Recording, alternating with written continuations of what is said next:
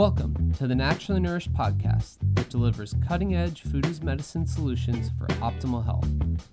Ali Miller is a nutrition expert sought out by the media and America's top medical institutes for her revolutionary functional medicine interventions. From disease treatment to prevention, every episode will empower you with ways to put yourself back in control of your health. Please note, topics discussed are for educational purposes only. Now, welcome integrative dietitians Ali Miller and her co host Becky Yu. Hey, welcome to episode 57 of the Naturally Nourished podcast. Ali Miller here, along with my co host Becky. Hey, everyone.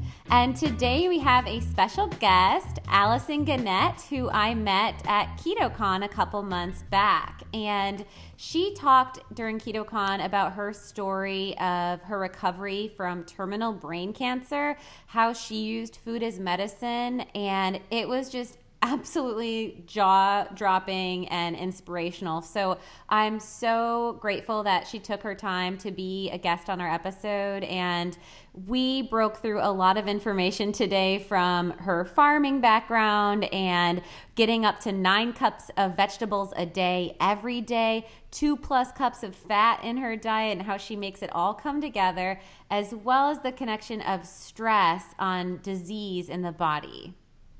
Yes, I think this is going to be a really awesome and jam packed episode, as usual, um, just about Allison's approach to keto as an adjuvant to cancer treatment and how she's really come full circle with from her own journey to working with patients.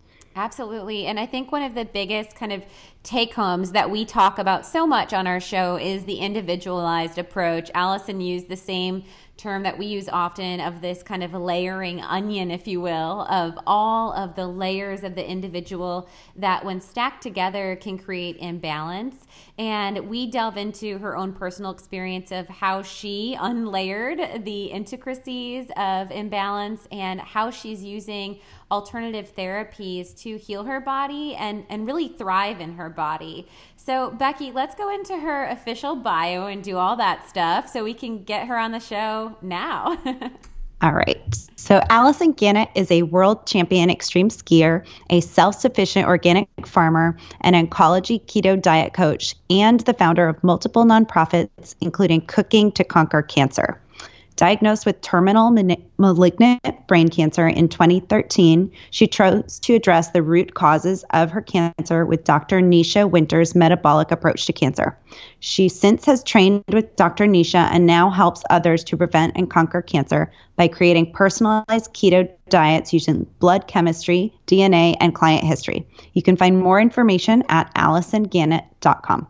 And we will definitely be sure to post her website and other helpful links, as well as an awesome image which really illustrates her pathology, diagnosis, and some of the outcomes that she's seen, including scans of her body of changes from polycystic ovarian syndrome, Hashimoto's thyroiditis, and the shift with her brain chemistry. So, with no further ado, let's welcome on Allison. So, hey, Allison, welcome to the show. Great to be here. Thanks for having me. Oh, we're so grateful and excited to have you on here and to share your amazing story with our listeners, both of your personal journey and your successes with other food as medicine warriors. So let's go ahead and if you can share with us, let's take take the listeners back to 2013 when you were first diagnosed or, or how the diagnosis even came about with your terminal malignant brain cancer. Well, you know, it was interesting because I was behaving really strangely according to my husband, but I actually didn't know it myself. Um, that I was doing very strange things. Uh, I forgot to go speak uh, at a conference for Microsoft, one of the probably the biggest presentations I'd ever done with my professional extreme skiing, uh, motivational speaking. I forgot to get on the plane, I forgot to go. Uh, one day I was cooking bacon and the flames were literally licking the ceiling. And my husband walked in and was like, What are you doing? And I was like, I was sitting there just mesmerized by the flames. You know, I didn't even realize anything was wrong. At that point, he took me to the ER. I don't even remember being there. There's almost like two years of my life I don't remember actually, even though I was walking and talking and mountain biking and skiing. Um, I literally, it was like I was not occupying, my brain and my body were not communicating. And they found like a, uh, you know, over baseball sized tumor in my head. It literally, if you look at the pictures on my website, it took up almost my entire skull.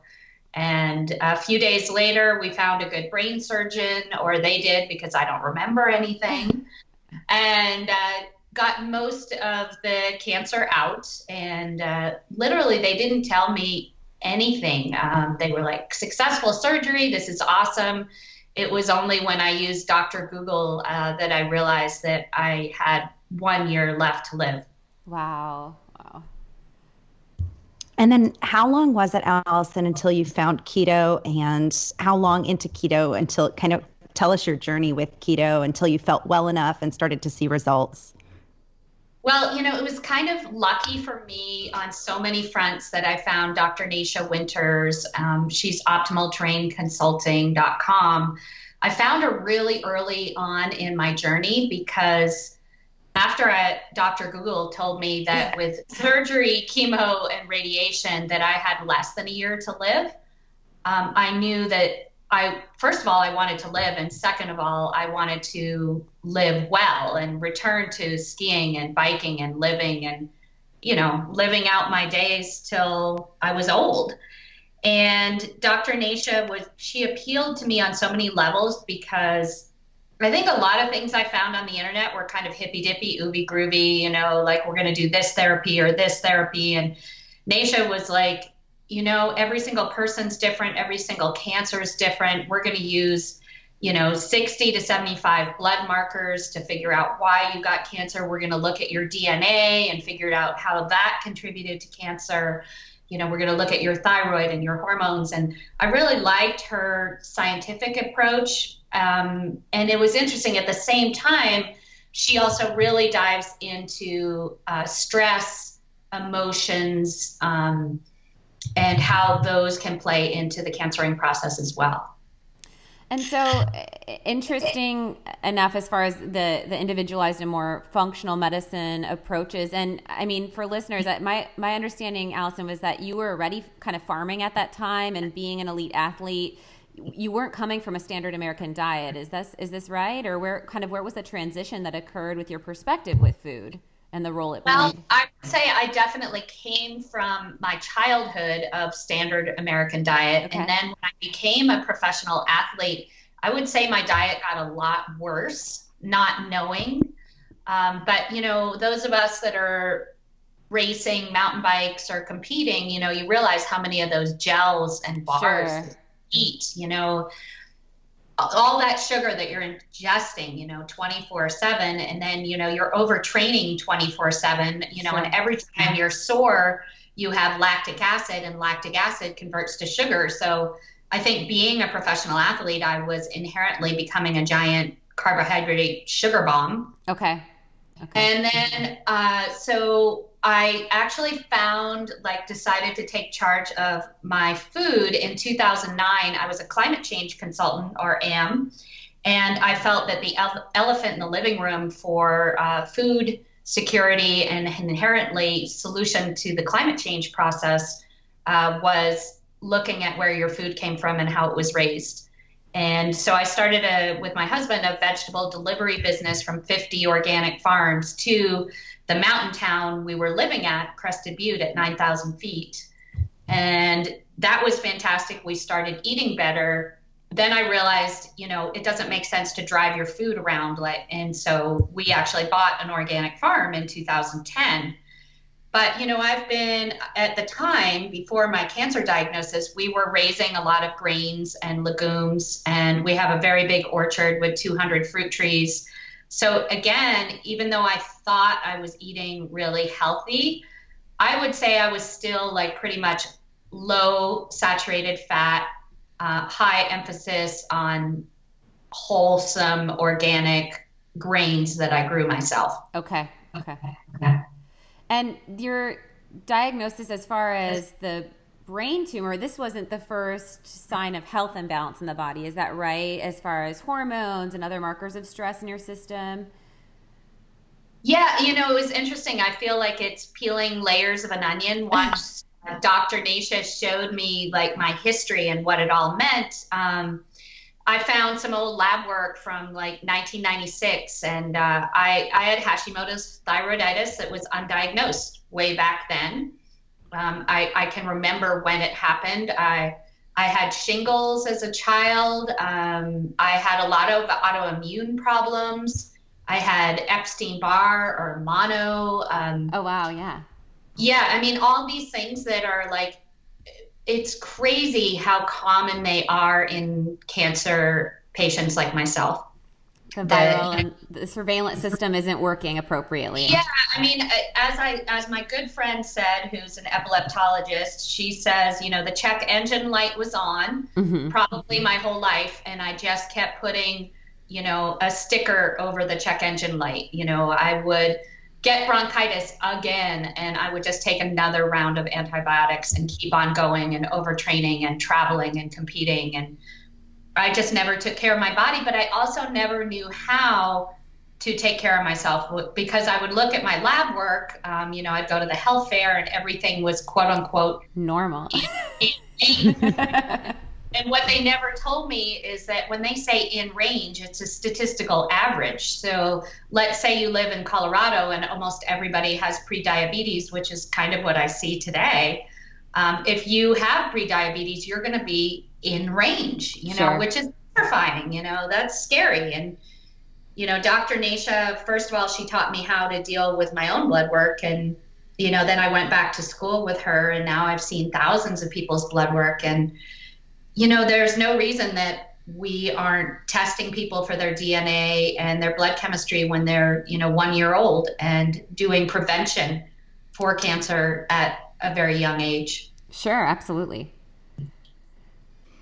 Awesome. And I listened to your talk and Dr. Nasha's talk um, at the Low Carb USA, and you talked a lot about this terrain 10 and kind of why people get cancer and getting into the underlying mechanisms, if you will. Um, so let's talk a little bit about that. Sounds good. Yeah.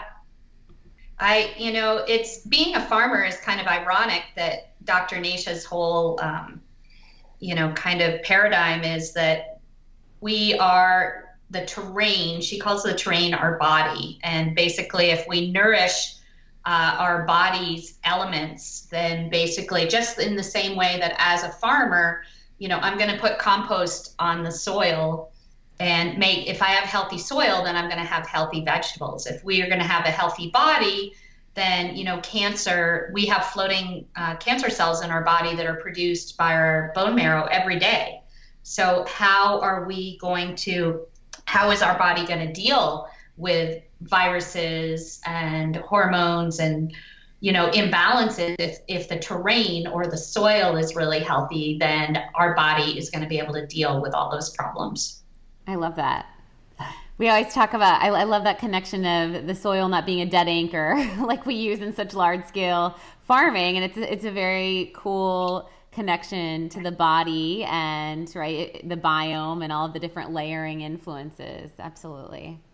Exactly. uh, and and so, how about when we're talking about some of these? You mentioned um, like DNA testing and, and testing that can be done even in in babies as far as preventative measures and how we can use information advanced medical inter- interventions to not just work as treatment modalities but as preventative elements to support the body's optimal function what would be like uh, two or three labs that you find to be the most influential and i'm sure they change based on the patient's need and where we're going but just as a kind of a general rule of thumb what are two or three rocks that you really like to pick up that you feel are not looked at amply in the american medical model well, I think most people can go to a health fair every year and get kind of the standard array uh, that they do is is pretty darn helpful. But the problem is, is how do you read that in a helpful way? Like, for example, you know, they'll say 5.7 for hemoglobin A1C, which is a marker of blood sugar over time. Um, that's something we look at a lot. Um, in a standard uh, health fair, you might get a number of like 5.7 or 5.6, and it would say, you know, it's elevated, but it's in range.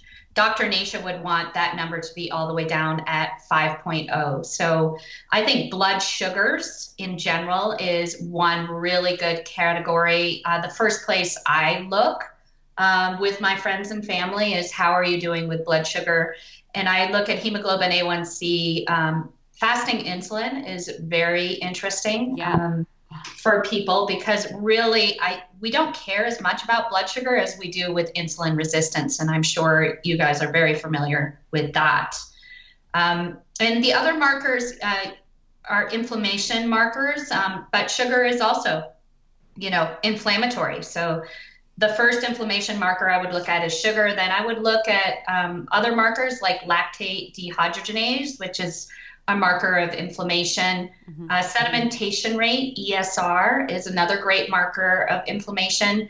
And HSCRP, which is a common test, uh, C reactive protein for heart disease. Um, and that is also another really good inflammation marker. And if you get everybody's been following the whole cholesterol calamity, um, you know, you can say that HSCRP or uh, C reactive protein is the new go to marker for heart disease. It's also a very good go to marker for cancer. Sure, absolutely. And that silent killer being one of inflammation that can drive so many different mechanisms of destruction in the body for certain.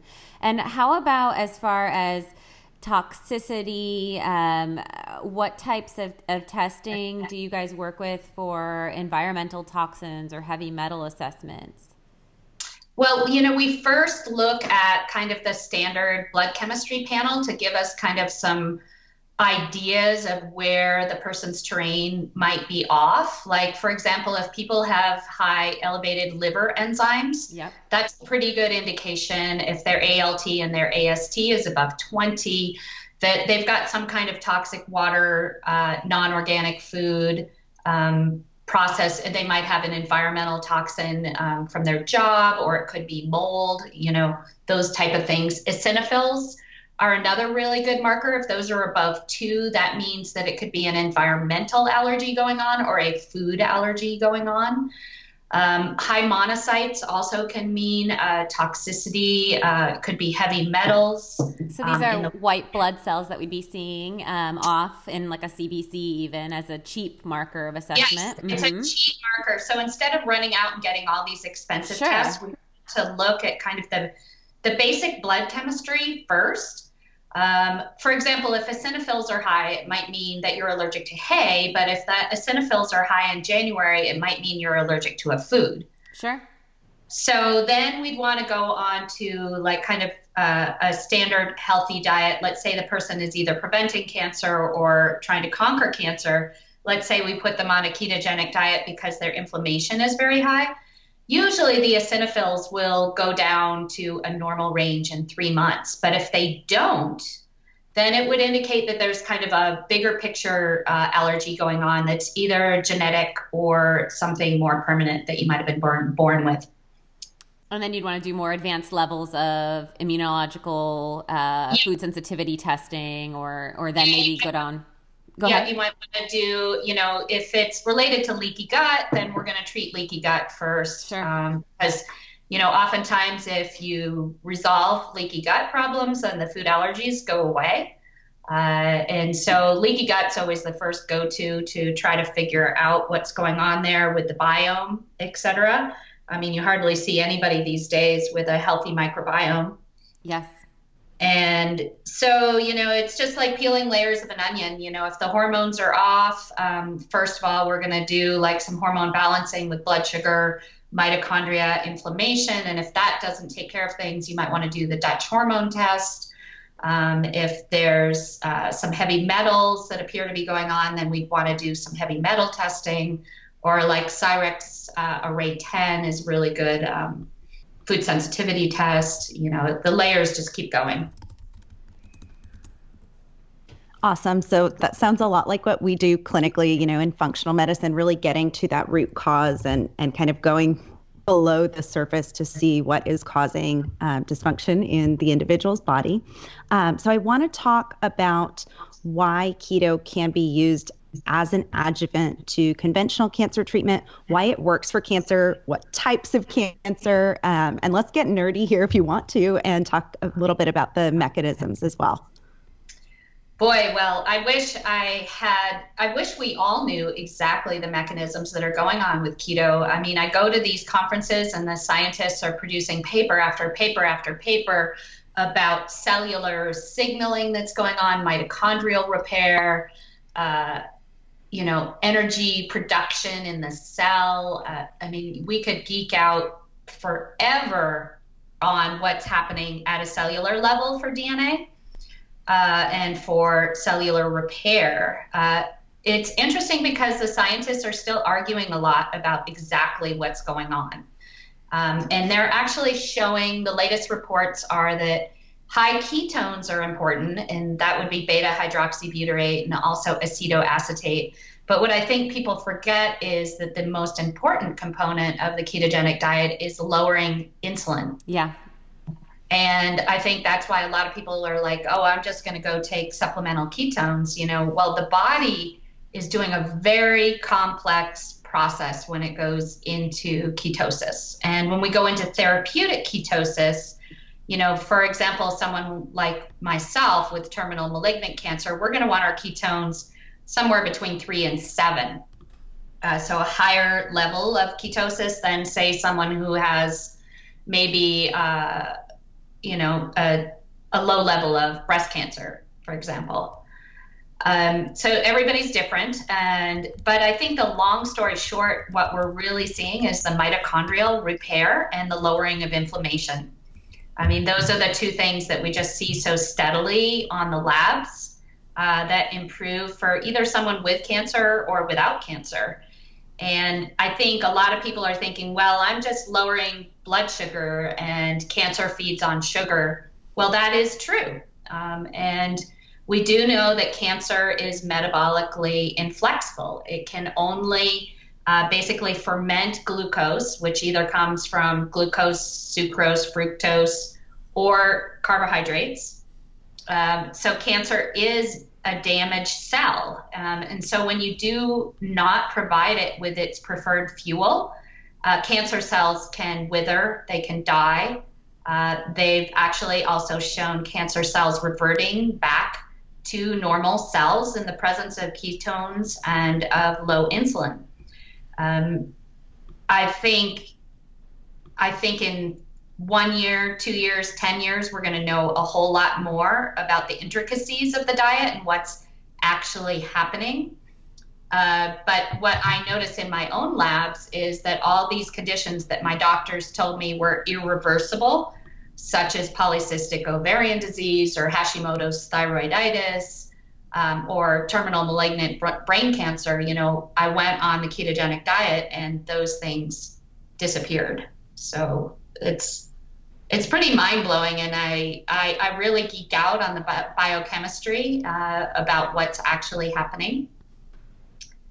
But uh, I'm sure you guys can throw in some golden nuggets there of, yourself. You know, it, it, it's a complex process that's going on. Sure, absolutely. Well, and and have you yourself, Allison, with phases since? Well, this is now for what year are we in now? Four or five years about um, since diagnosis and going into this journey do you kind of recalibrate, titrate, adjust fasting, adjust macros? I, I, see that you use the Ketonix breath meter. What types of things are you monitoring on a daily basis, and kind of are you changing with season as far as what how you address your diet specifically?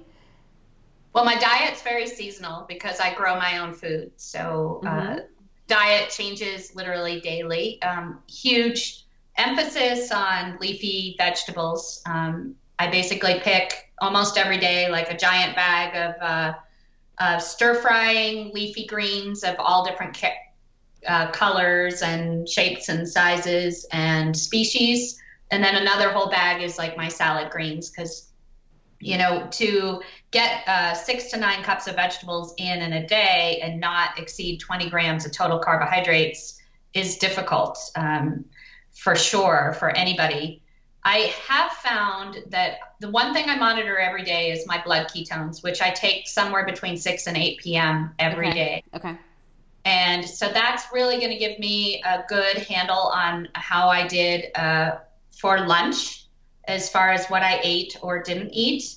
Um, so I'm always kind of testing my own personal metabolism to see uh, how I'm doing with some kind of new food. Like last week, I switched up uh, the types of chocolate that I've been using, and I got my ketones like two points higher just by changing the type of chocolate that I was using in my fat bombs. Okay. So I'm always experimenting and changing. Um, I do use blood glucose to test foods as well.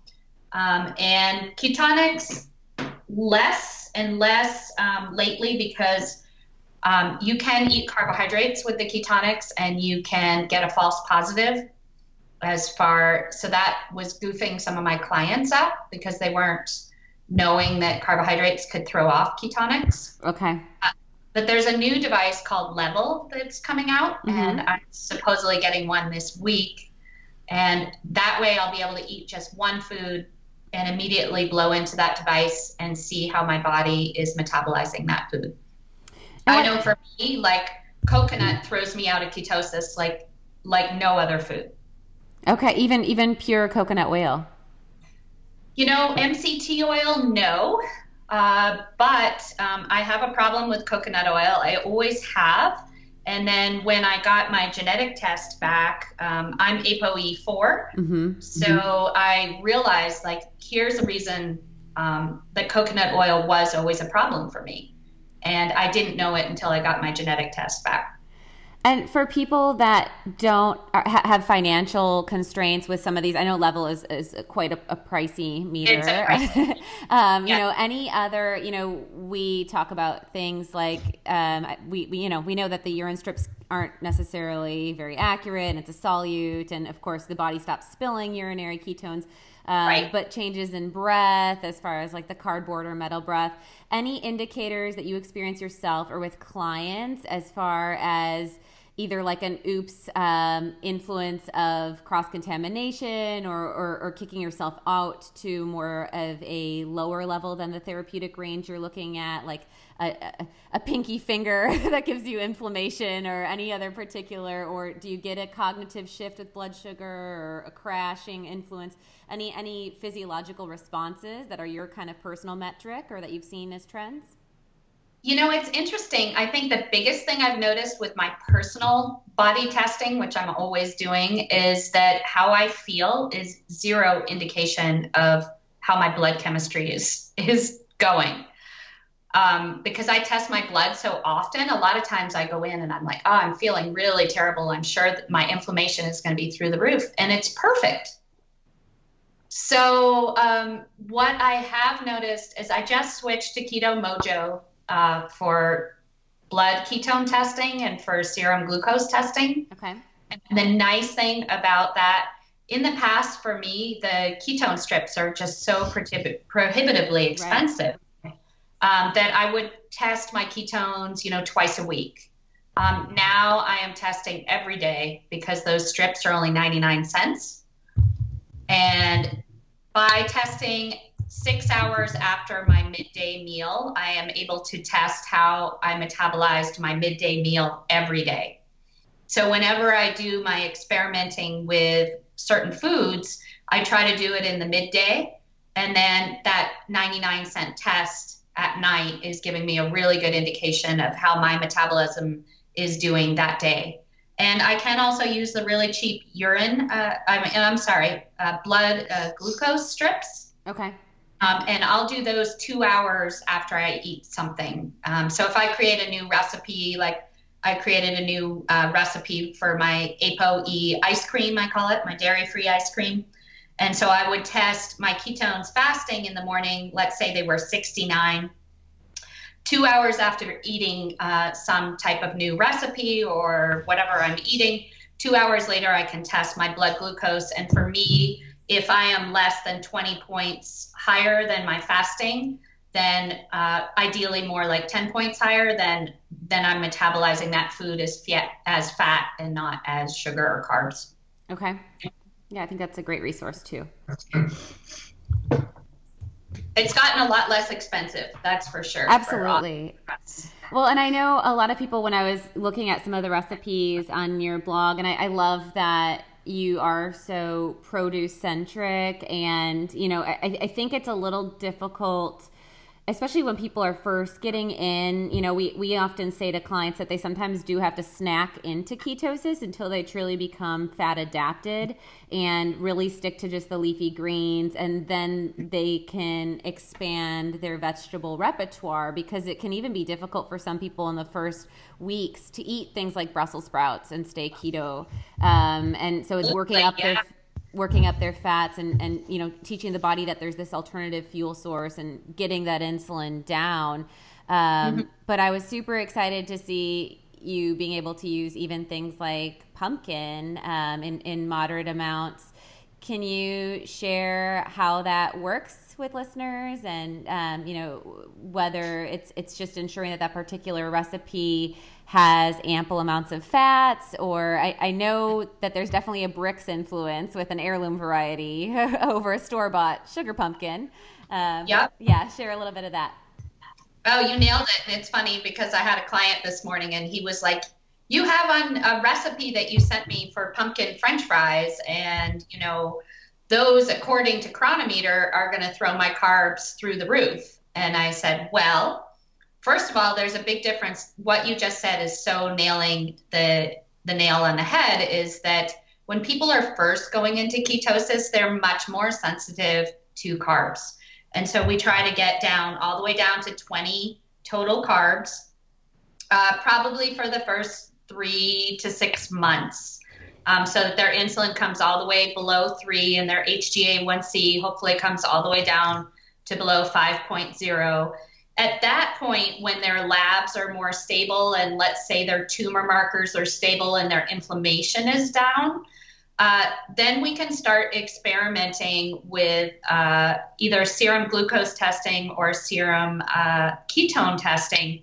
Let's say I make my uh, keto pancakes for lunch and they have pumpkin in them and eggs in them. Uh, and so I have to balance them out with tons and tons of fat. I literally make like almost butter sandwiches with the pumpkin pancakes. And then I will test them with the either the serum glucose or the serum ketones six hours after eating that meal. So maybe on Cronometer, it's showing that the carbs are going to be off according to that meal. But then I actually eat it as a very keto adaptive person um, my blood ketones will still say high, even though that was slightly more carby than was indicated that I could eat for that meal. And it is really balanced out with the sufficient amount of fat.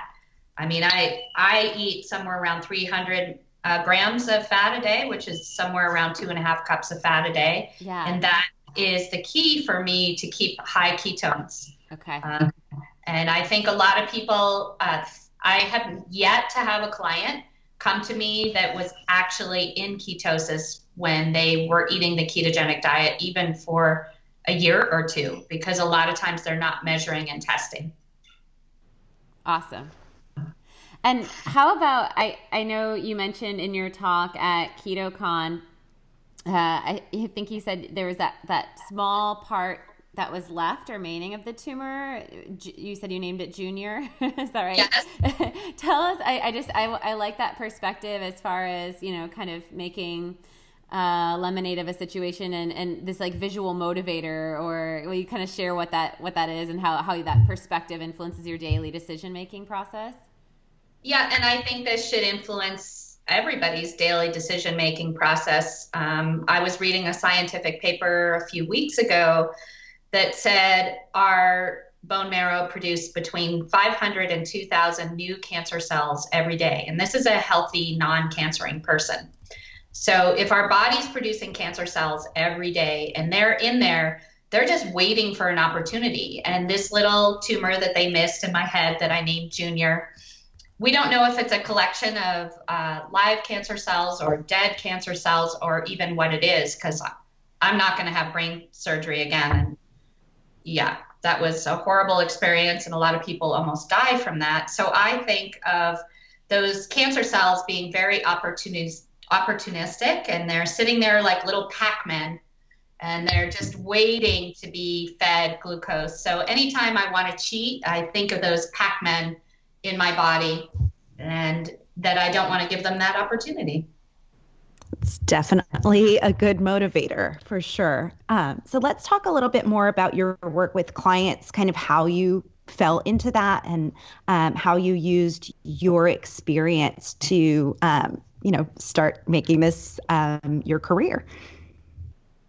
Yeah, you know, I I initially wanted to go back to my extreme skiing career, and I really loved it. And Nasha said, um, Dr. Nasha was like, just because uh, you love your job doesn't mean it's not killing you. Mm-hmm. And I do think it was a very good lesson for me. Stress has been one of the hardest things for me to reduce in my life.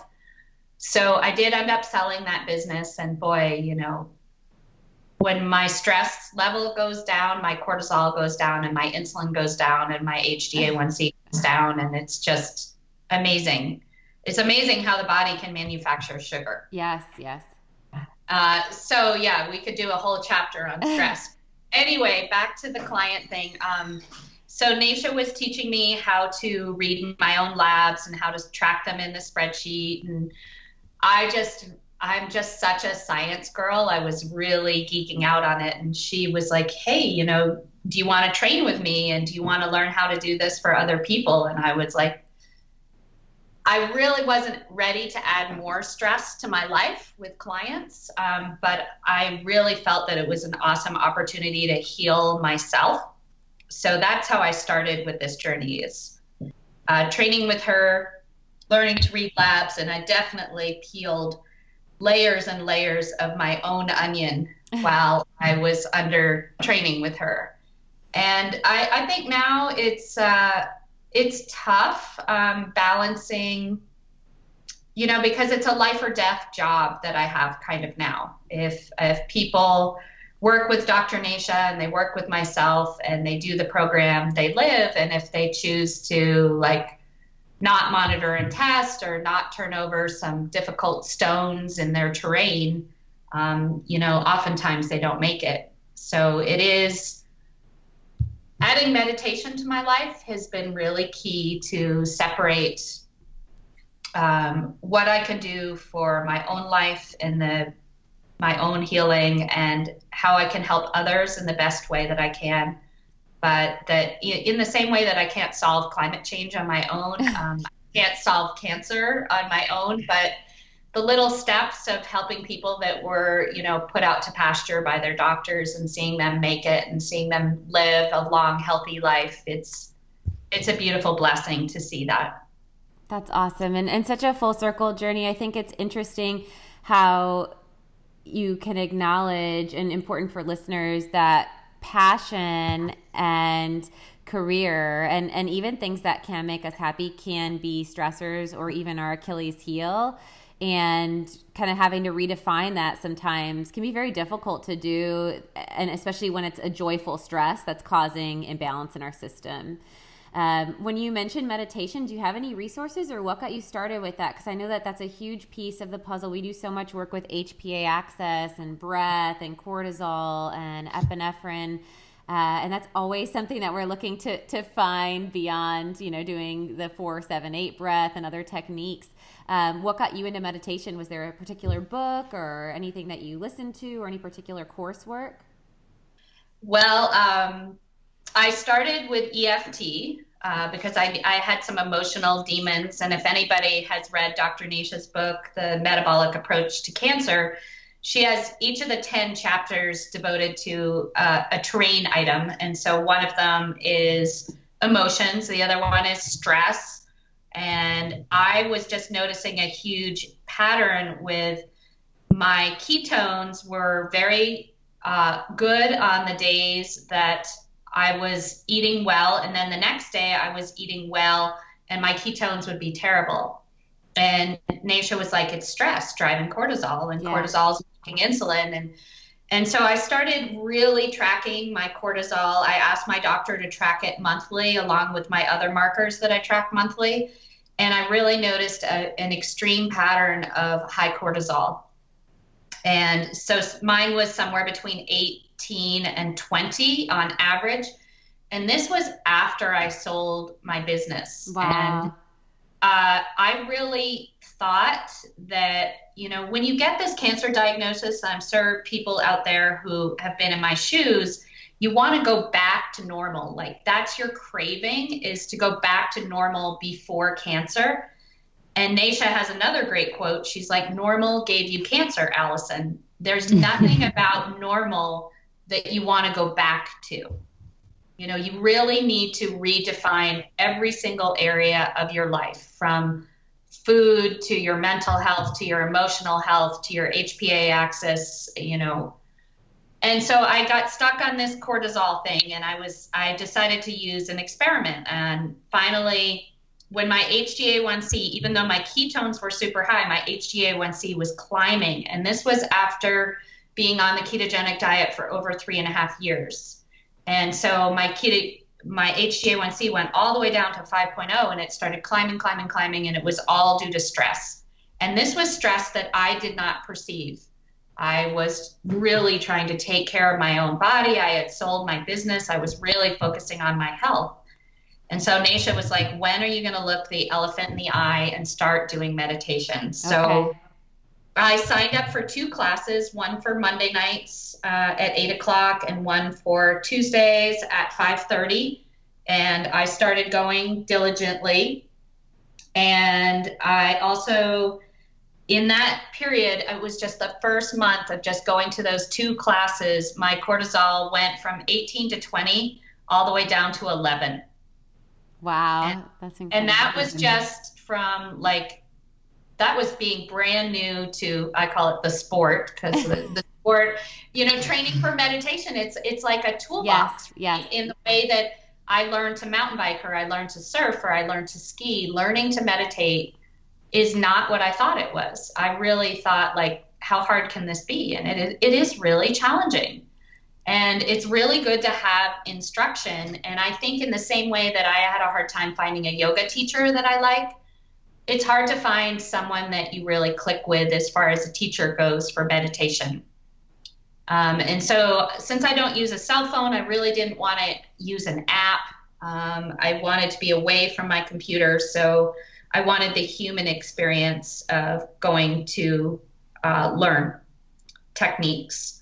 I'm still going to those classes. I've added in uh, my carbon dioxide was also quite high. Um, and that's an easy standard blood test. Um, but when that's high, it means that you're not doing good belly breathing, in my opinion. You know, you're breathing kind of in the top part of your lung. And so I added heartmath.com. Have you guys ever tried that? The inner balance? No, no. I haven't so, tried it. I've heard about it. it's a little thing that you can use in your phone on airplane mode, or you can buy the device and it clips onto your ear and it measures heart rate variability along with your breathing together. And I really like it um, because it makes me focus on the deep belly breathing, nice and slow. It has different challenge levels from like easy to extra hard. And as soon as your mind wanders towards, like, oh, you know, I've got to do that uh, email, I forgot to email so and so, the thing will go like to red and it'll make a bad noise. When, you're doing, when you're doing like thinking nothing, and which is a very hard thing to learn. Yes.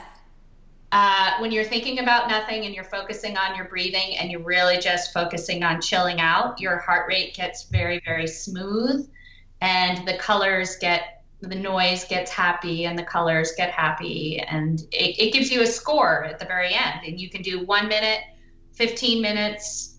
Um, you know, it's a great thing. You can set your timer to just do one minute every hour. That's incredible. And, you know, because I think a lot of people are in that mindset of, am I doing it? Am I meditating? then, right. The wild stallion of the brain takes over again. And it's like, ah, harness. And it's, it's so synergistic, Allison, to have you on today because we last week just had our third class of our virtual ketosis program, and there's just over 100 members in it. And our session was on the HPA axis and adrenal fatigue and that fight or flight mechanism preventing you from successful ketogenic lifestyle. And we had like fireworks going off after that class. I think of a lot of people that were like ah this is this is me. This is this is the what is going on. And um, we have supplements that we had recommended, like adaptogenic herbal blends and nervines and, and amino acid compounds like L-theanine. But the reality is, and, and these are all tools, and I, I, I think they're very successful to help to harness the wild stallion. And especially if you're in this superhuman lifestyle, you may need the nutraceuticals to get you above water. But we were really emphasizing it's the extraneous elements and the interpersonal mental space and the lifestyle that you can't out supplement. You have to create some resolution life change to create harmony with all of that. And um, I think it, it's a huge, huge, huge, huge overlooked Achilles heel because our culture is so high demand, stress obsessed that it's almost seen as like a weakness if we admit it. Um, so it, it's something I'm you trying- are so right on because you know, all my life, you know, I have been told, "Oh, you're such a great multitasker. You're yes. you're so successful at what you're doing. You can do a million things at once, and you can run all these businesses and nonprofits." Like that's a good thing. Like exactly. I had to learn how to undo all of that and and be okay with someone say, "Hey, what you what have you been up to?" I would love to have my answer to be nothing. Um, I don't think I'm there yet, but I I really understand the importance of the nothing part. And my I my Achilles heel is definitely my HPA axis and my thyroid. And I think when I look back at this, I think that was a tipping point for me 20 years ago um, with my uh, competing, extreme skiing, and taking too many antibiotics and eating poorly and traveling. My I basically got Epstein Barr, which, you know, of course, almost everybody has quote unquote mono, but it will only express itself if you trash your body and your immune system falls apart. I think my immune system fell apart and my thyroid fell apart all at the same time.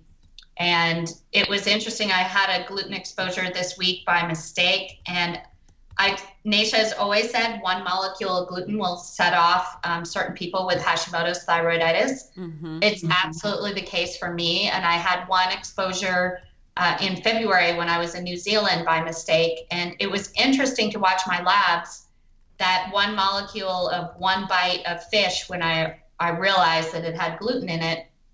Um, it took five months to heal on my labs. Wow. Wow. And, you know, that's I always thought Nasha was exaggerating, but sorry, Nasha, you were right again. again. Oh my gosh. So we've talked about the HPA axis, and Ali and I think can both relate to that one for sure um, as kind of our Achilles heel as well. Maybe, yes. Um, saying. yep. the work yeah. I'm, the work I'm doing in my my I have a book out in spring um, on the anti-anxiety diet. I'm like this this landed in my lap for a good reason. like yep. this is why yeah. this is happening. Personal yep. experience. Universe. I get you. It's a funny joke. Yes. Yep. And we've talked a lot about keto today. I want to get into Allison in our last couple of minutes here. Um, what about some superfoods for cancer uh, beyond just the you know the nine cups of veggies a day, nine to ten, or say eight to nine? Um, the high veggie intake. What else um, have you seen as superfoods that you use with clients?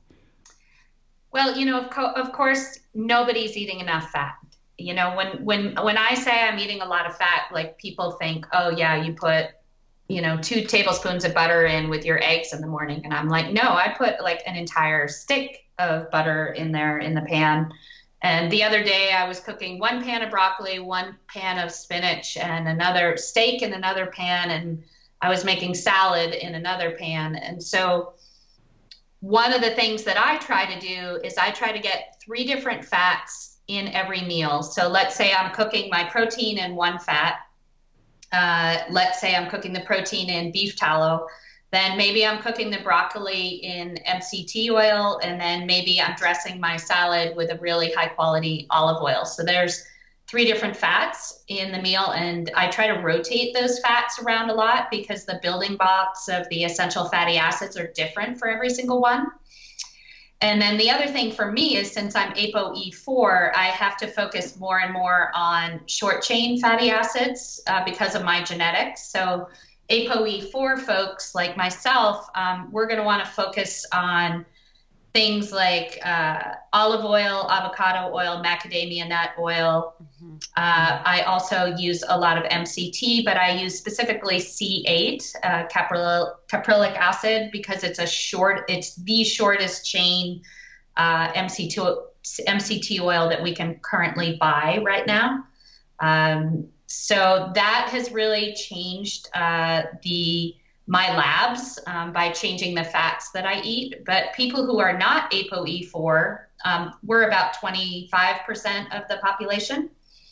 Uh, really trying to mix up the short chain fatty acids with the long chain fatty acids. Uh, I think Volek and Phinney, they talk about our adipose tissue being made of 50% uh, uh short chain fatty acids and 50% long chain. So if we eat about in that ratio, um, we're going to replace that tissue uh, the best. And that made a lot of sense to especially me. For brain, yeah. Yeah, especially for brain. And, you know, really using some kind of system to monitor your fat intake to see if it's high enough, like Cronometer. And, you know, if you're aiming for like ketones above three, you're probably not going to be able to squish in more than six cups of leafy vegetables. Right. Uh, if you're trying to get your ketones between one and three, which is you know a good a nice level if you're trying to prevent cancer or if you have a lower grade, less sugar hun- hungry cancer, um, then you could probably get away with nine cups of vegetables. The biggest trick I have, and this is my farmer trick, I'm going to put my farmer hat on, is is try ask uh, at a local uh, farmers market who grows uh, a variety of greens year round find out who those farmers are and ask them if you could get uh, one bag of stir fry greens uh, that are mixed and seasonal delivered to your house once a week or you could pick them up once a week and one bag of salad dress greens and that they can pick whatever seasonal mix they have available so I have those, I pick them myself and put them in the fridge. Um, each bag probably has over 10 to 12 different varieties of leafy veggies. And so I don't have to think about getting variety in of vegetables in my diet because those greens mixes have such a wide variety of color and species.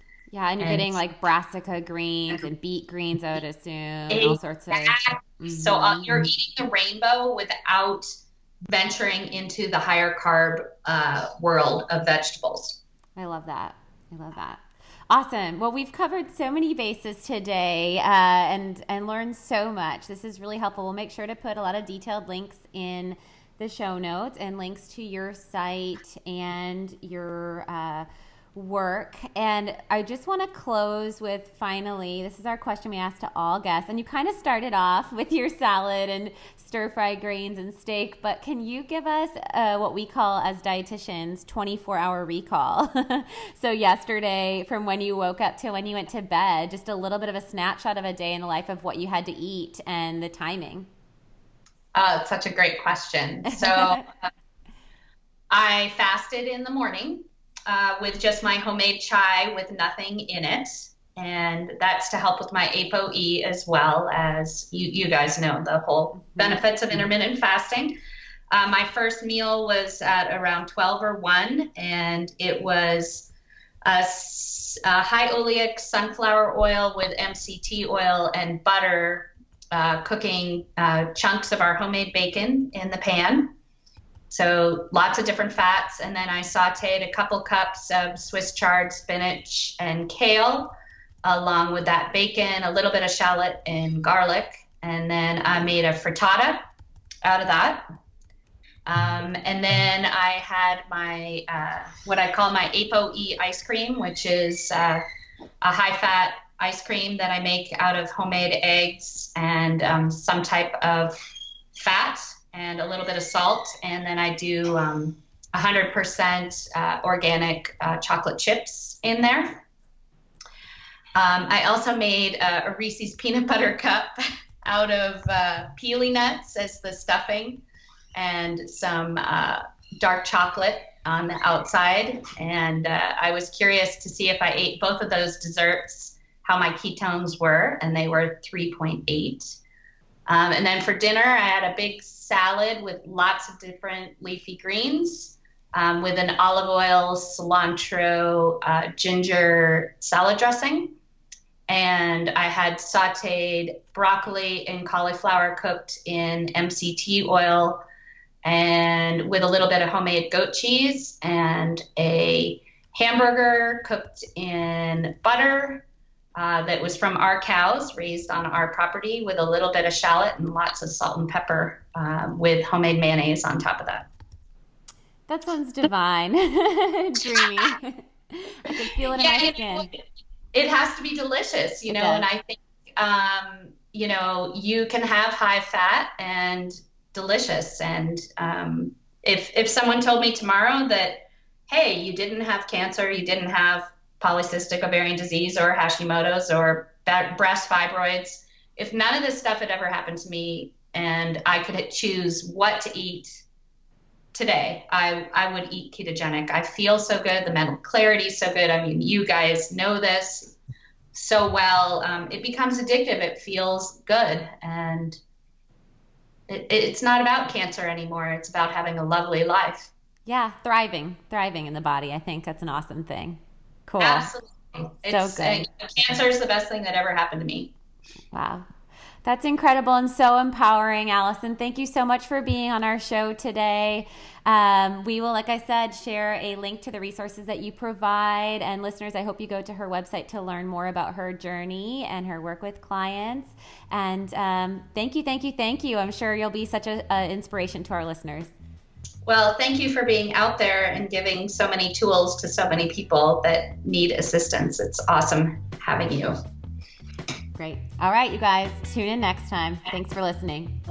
All right. Bye. Thank you for listening to the Naturally Nourished podcast. Visit our blog at alimillerrd.com for recipes, wellness tips, and food as medicine meal plans. Connect with Ali and Becky at Ali Miller RD on Instagram, Twitter, and Facebook. Until next time, stay nourished and be well.